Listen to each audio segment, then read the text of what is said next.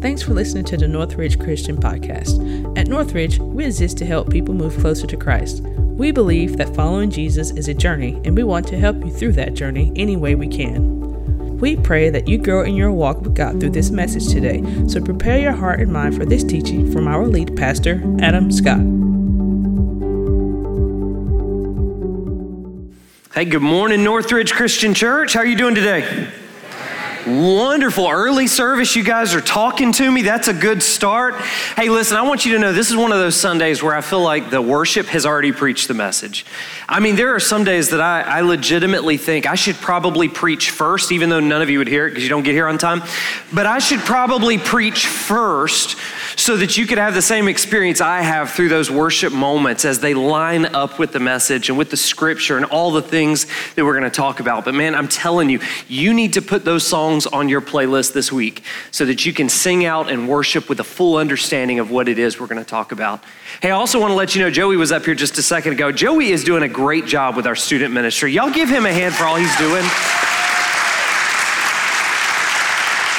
Man, I'm telling you what, he was blowing it out in the student building, and then all of a sudden the pipes blew out, and now he's adjusting, and he's been worshiping in here. He's been worshiping outside with the kids. The numbers keep going up. He's got a presence on every campus. I'm telling you, great, great things are happening. I want you to know we don't usually tell you who's going to be preaching next week, okay? But Joey is going to be preaching his first sermon here next week, next Sunday. So make sure you're here so that you can support him in that, and I know it's going to be a blessing to you.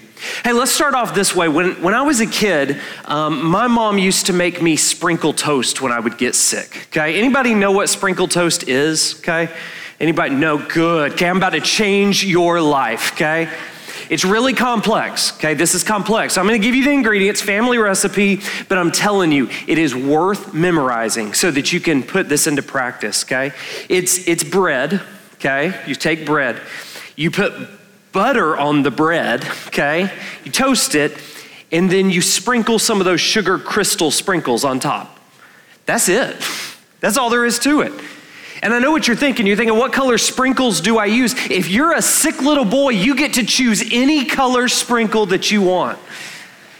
And if you've got an exceptional mom, she'll even like divide it up to where you can have your two favorite colors side by side. Good stuff. But let me tell you something these, these simple ingredients, when they're, when they're combined together with love, okay, they have the magical ability to heal the sick. I mean, if you've got a cold, this will fix it. You got a broken leg, this will fix it. You know what I'm saying? Like year after year, sickness after sickness, this just kind of became a comfort food for me that helped me when I was going through something difficult. Imagine my surprise when I got married at 20 years old and, and I got a cold, and y'all, I was in bad shape. I was pitiful. I had a man cold. I was on death's door. And I looked at my wife and I said, Can you please make me some sprinkle toast? That was when I realized that my family was different and not everybody knew what sprinkle toast was. Listen, maybe, maybe you have a comfort food like that from childhood. Maybe you've got, I don't know, like a blanket or, or a stuffed animal or, or even a movie that brings you peace when, when there's chaos all around you. Well, we're in week three of a series called Playlist where we're, we're exploring the Psalms. And in today's Psalm, Psalm 23, it's like that for many people. See, not only is it one of the most familiar passages in the book of Psalms, it's also one of the most well known well loved and well worn passages in the entire Bible. Why? Because it has this ability to comfort people in their time of trouble. Henry Ward Beecher, it's probably a name that you don't know, but, but he was a pastor, author, and an anti slavery activist in the 19th century. And, and this is what he has to say about Psalm 23. He says, It has charmed more griefs to rest than all the philosophy of the world. It has remanded to their dungeon more felon thoughts, more black doubts, more thieving sorrows than there are sands on the seashore. It has comforted the noble host of the poor. It has sung courage to the army of the disappointed.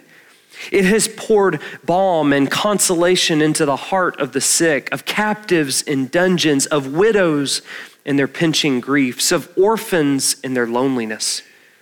Dying soldiers have died easier as it was read to them. Ghastly hospitals have been illuminated. It has visited the prisoner and broken his chains. And like Peter's angel, led him forth in imagination and sung him back to his home again. It has made the dying Christian slave freer than his master and consoled those whom dying he left behind mourning. Not so much that he was gone as because they were left behind and could not go too. Man, what a powerful introduction to this psalm. In every single season, good and bad, this psalm is a valuable reminder of the hope we have in Jesus. Listen, maybe you're at a point in your life where you need to experience a little bit of comfort and hope. Maybe, maybe life is not going the way you want it to go. Maybe the pressures of work and school, or even just the upcoming holidays, are, are more than you can handle. Maybe there's a diagnosis. Maybe there's an addiction. Maybe there's a relationship that's, that's sitting on your chest like an elephant. Or maybe your life is going great and you just need to learn how to make sprinkle toast before you need sprinkle toast.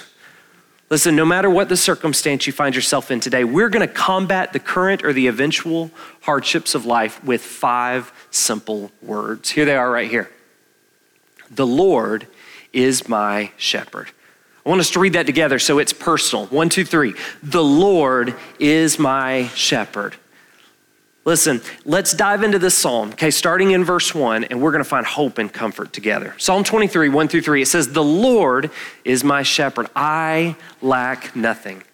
He makes me lie down in green pastures. He leads me beside quiet waters. He refreshes my soul. He guides me along the right paths for his namesake. Listen, the truth is, most of us, we don't know anything about shepherding, right? I mean, do we have any expert shepherds in the room? Okay? Not any of you. Some of you are like, I corral children all the time. That counts, okay? But David, having been a shepherd, he writes this with a full practical understanding of what it means to call the Lord his shepherd. You see, it turns out sheep, they will not lie down unless four specific conditions are met. They won't lie down if they're afraid. That's why a good shepherd, he, he stands guard and he protects them from thieves and, and from wild animals and even from their own inclination to wander off a cliff. They won't lie down if there's friction among the other sheep.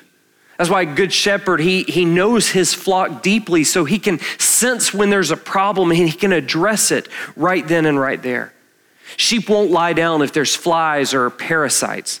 That's why a good shepherd knows his sheep well enough to know and address it when something is bugging them. And finally, they won't lie down if they're hungry or anxious about food. That's why a good shepherd provides for the basic needs of his sheep food and water.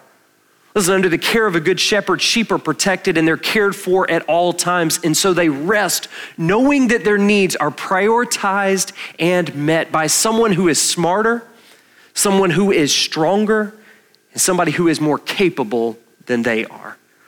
Listen, according to David, that's what God does for him because according to David, that is what God does for his people. Write this down. Because the Lord is our shepherd, we have everything we need.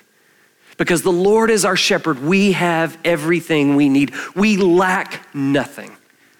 Just as Jesus feeds the birds. And just as he dresses the flowers, he provides for his people. This is what it says in Philippians chapter 4 verse 19. It says, "And my God will meet all of your needs, not some, my God will meet all of your needs according to the riches of his glory in Christ Jesus." You see, God is concerned with his people. God is concerned with every aspect of his people. He's concerned with our minds. He's concerned with our bodies. He's concerned with our soul. He's concerned with our spirit, and his provisions go beyond anything we could ask for or imagine. As his followers, we get to cling to and trust his goodness, his guidance, and his shepherding care to do more for us than we could ever do for ourselves. Like good sheep, we can rest in his care. Listen, when my kids were younger, they would, they would get up every time there was a thunderstorm at night. Okay, they would, they would come running out of their room and they were panicked because as soon as there was thunder and as soon as there was lightning, they were convinced that something bad was going to happen. But over and over and over again, they found that when the weather gets really bad, I get up. And I get up for one reason, and I tell them this often, not just in this situation, but in all situations. I get up because, as their dad, my most important job is to keep them safe. See, after repeatedly waking up to find out that I was on top of things, they learned they could sleep right through the storm because they knew that I was standing watch. To be honest with you, I don't remember the last time they got up in the middle of a storm. My wife is looking at me like, they do, you just sleep through it. But either way, either way, listen, in the Lord's Prayer, Jesus teaches us to affirm our dependence on Him every single day because we need a constant daily reminder that we have His attention and concern. But get this over and over again, after finding Him at the ready, we will learn that we have everything we need because He is keeping watch. Let me ask you something. What keeps you up at night? What causes anxiety to stir in your heart? In what area of your life are you fighting for control and losing? Let me tell you, that's the place that God wants to show up as your shepherd. That's the place that He wants to use to propel you towards His peace and His rest. Because the Lord is our shepherd, we have everything we need. Let's keep reading. Verse 4. This is how it continues. Even though I walk through the darkest valley, I will fear no evil, for you are with me. Your rod and your staff, they comfort me. Listen, there's a major transition that happens between verses 3 and verse 4. You see, green pastures and still waters, they, they give way to dark valleys. David, at this part in the scripture, he's declaring that he is walking through the darkest valley. He is walking through the most difficult parts of life. He is hedged in and he is surrounded, but he is not running. Why? Because the shepherd remains by his side and he knows he's going to see him through. One popular translation of this verse, and this is probably the one you've heard used at funerals because this is the most common passage to cling to at funerals, says this It says, Though I walk through the valley of the shadow of death. Listen, with the Lord as our shepherd, death and its substance has been removed, and only a shadow of it remains. You see, children are scared of shadows, right? But we as adults, we understand that a shadow cannot stop us in our tracks. The shadow of a dog cannot bite, the shadow of a sword cannot cut, and the shadow of death cannot destroy us. With the Lord as our shepherd, David recognizes that even though he may walk through the valley of the shadow of death, it is not his destination or his dwelling place. Listen, write this down. Because the Lord is our shepherd, we're not living in the valley, we're walking through it. What's the phrase? If you're going through hell, just keep what? Just keep moving. We're passing by under the watchful eye and guidance of the one who will see us through. I heard a story this week about a man. He was driving home with his daughter in the car, and they had the windows down, and a, a bee flew in the car. And his daughter is allergic, and so she began to scream and she began to panic and she began to shout. Well, he didn't panic, but he did hit the brakes and he got off to the side of the road. And when that bee went buzzing towards the windshield, he just captured it right there in his hand. And he waited for the inevitable sting that was going to happen. And once the bee stung him, he, he just let it go.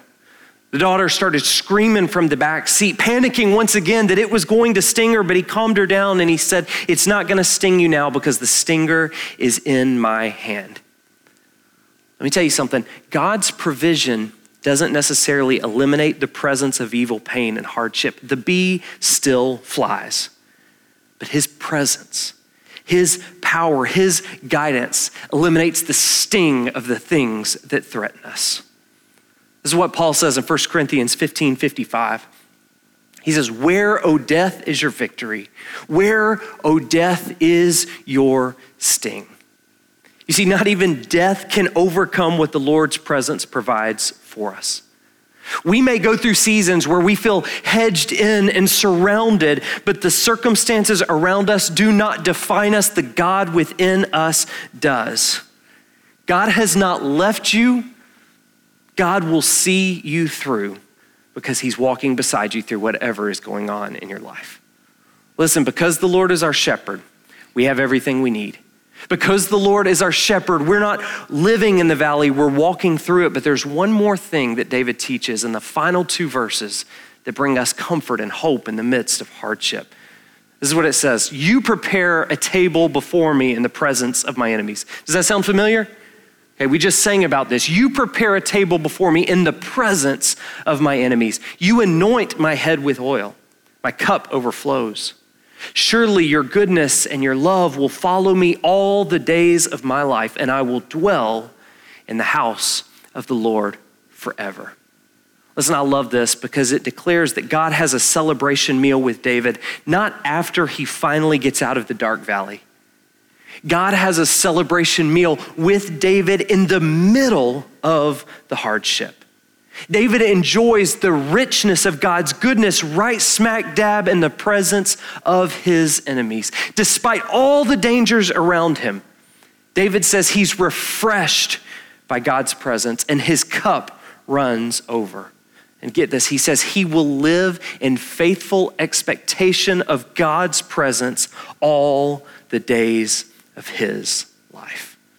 Write this down because the Lord is our shepherd fear is replaced with hope. You see, whatever may stand against us, our God is mighty enough to host a party in the middle of it. You and I, despite hardship and difficulty, despite pain, we can sing in the midst of suffering. We can hope in the midst of hardship, and we can find courage in the midst of chaos and we can live with faithful expectation of his presence for eternity. The Lord is our shepherd both now and forever. Listen, you're probably familiar with the song Raise a Hallelujah. We're going to sing the song here in just a, a few moments, but you probably don't know the story behind the song. You see, in this song, Raise a Hallelujah, Joel Taylor, this, this guy right here, he's, he's one of the leaders of, of the Bethel music movement, which is one of the biggest worship movements of our time. And in 2019, he and his wife, he took their two year old son, Jackson, to the doctor. They thought he had some normal illness, but they found that it was much more serious than they thought. You see, their son Jackson, he was battling an E. coli virus that was eating away at his organs. So they began doing lots of work on him. They began blood transfusions and they put him on dialysis. And while he was suffering from seizures and, and respiratory issues, they struggled and they called out to God. Shortly after that, their four year old daughter named Addie, she, she came down with the same illness. And all of a sudden, this couple was faced with, with the possibility of losing both their son and their daughter. And so they cried out to God. They cried out to their community and they asked for prayer for their children because they didn't know what else to do. Our worship leaders and friends, Jonathan and Melissa, they were in constant contact with the couple and, and talking to them about what was going on. And, and Jonathan says he remembers getting a text about Jackson that basically said, We don't think he's going to make it through the night. And this is what he said. He said, As soon as I got that text, I felt like this giant of unbelief stood in front of me. He said, I thought Jackson's not going to make it. He's going to die tonight, and we are not going to see the miracle. In the midst of that pain, in the midst of that hardship, he says, all of a sudden, out of my gut, this song came out and face out in the face of the giant. He began to sing, I raise a hallelujah in the presence of my enemies. I raise a hallelujah louder than the unbelief. Listen, this song became an anthem for them and it began to spread, and, and the entire community began to sing this over this couple and over this family. They made worship their weapon. And they sang that for quite a while, weeks that they spent in the hospital, numerous treatments and countless prayers. And eventually they went home as a happy and healthy family. Listen, there's a testimony in that that says we don't know the outcome. We don't know what's going to happen. We don't know how God's going to move in this situation. But even in the midst of the hardship, we're going to sing our hearts out because we know that He's alive and we know that He can do things that nobody else can do. Listen, I tell you that to say this. Maybe you're going through a storm today. Maybe there's something in your life that's just weighing heavy on your heart, and you just need to experience the hope of Psalm 23.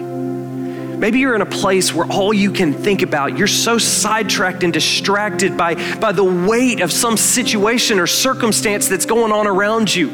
Even as I talk about this, you feel the tears welling up in your eyes because you don't know how you're going to get through this. And we have hope because the Lord is our shepherd.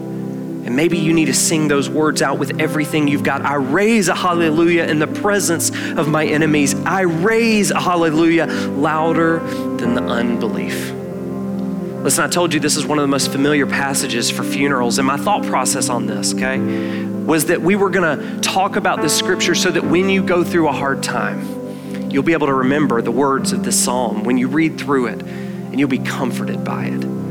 Listen, maybe you're in a place today where, where you don't have a good shepherd in your life. Maybe you're just checking out this whole Christianity thing. Maybe you're here because somebody invited you, but, but you feel the weight of something going on in your life and you know that you need somebody that's stronger, smarter, and more capable than you. Maybe this is the moment that you need to say, I accept Jesus as my good shepherd. I'm gonna let him lead me. I'm gonna let him guide me. I'm gonna let him give me strength so that I can make it through whatever this world throws at me. If you're not in either one of those categories, then I want you to know what God's doing in your heart right now. See, maybe there's somebody else in your life that's going through a hardship. Maybe there's somebody that you work with or somebody that you go to school with and, and they're going through some tragedy, some difficult situation. Maybe God brought you to this room to sit under this teaching, to read this psalm, so that you can go tell them about the Good Shepherd that loves them and wants to see them through.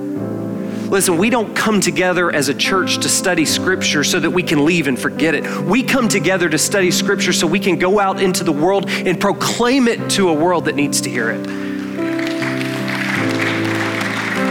If you're not going through a tragedy right now, if you don't have anything heavy on your heart, then you need to start praying that God would put somebody in your path and you would be aware of their problem so that you can carry Psalm 23 to them. You can share with them the hope that you have in Jesus and you can help them understand that they have a good shepherd that they can trust, that they can lean on, and that loves them and wants to see them through.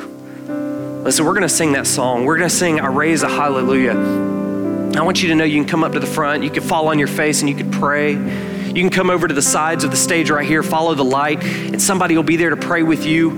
But whatever you do, I want you to hear the words of the song. I want you to proclaim them not as lyrics to a song, but as a prayer to God because you recognize that He is your good shepherd. Let's pray. Heavenly Father, we thank you that in times of trouble and hardship, we're not defined by the things that threaten us or stand against us. God, we're so grateful that we can lean on you and know that you're there with us. God, we're not, we're not living in the valley. This is not our destination. This is not our dwelling place. This is a season that you're going to see us through because you're good and you're with us and you care about us and you love us. God, I pray for all those that are in this room right now that are struggling with hurt all those in this room that are facing hardship, all those that need to feel your comforting presence in their life. God, I pray that as we sing this song, they would feel you. They would know that you're there. And God, that they would even leave this place and proclaim it to the world around them. Thank you for loving us. Thank you for being with us. We pray that even now you work in our lives and bring us closer to you. We pray this. In Jesus' name, amen. Thanks for listening to this message. You can keep up with what's happening at Northridge on your mobile device through our Northridge Christian app. If you have any questions about Northridge, you can contact us at info at northridge.online.